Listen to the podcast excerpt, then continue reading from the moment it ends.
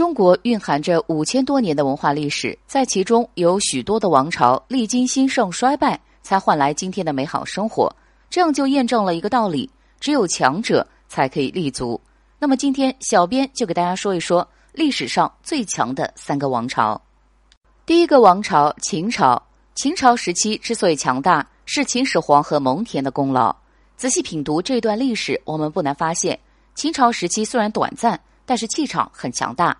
秦朝曾经横扫六国，建立了长城，彰显魄力。在古代，皇帝中似乎没有这样雄心壮志之人。而秦朝的统治者秦始皇代表的就是秦国，所以秦国固然强大。第二个王朝唐朝，唐朝是中国最鼎盛的时期。唐朝的强大主要体现在文明上，其中的经济、政治、文化都达到了一个巅峰，让许多外国人都叹为观止。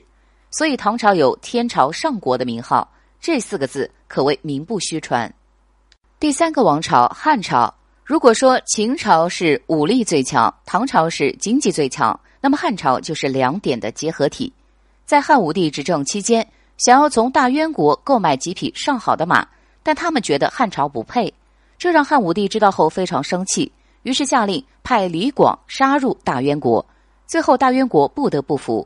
西域开始人人自危，纷纷表示臣服。还有一点，就是在亚历山大东征时期，几乎是以横扫的姿态灭了许多国家，然而却不敢灭了汉朝。可以说，汉朝的对外政策做得很好，就是你如果瞧不起我们，那么就直接灭掉你，没有商量的余地。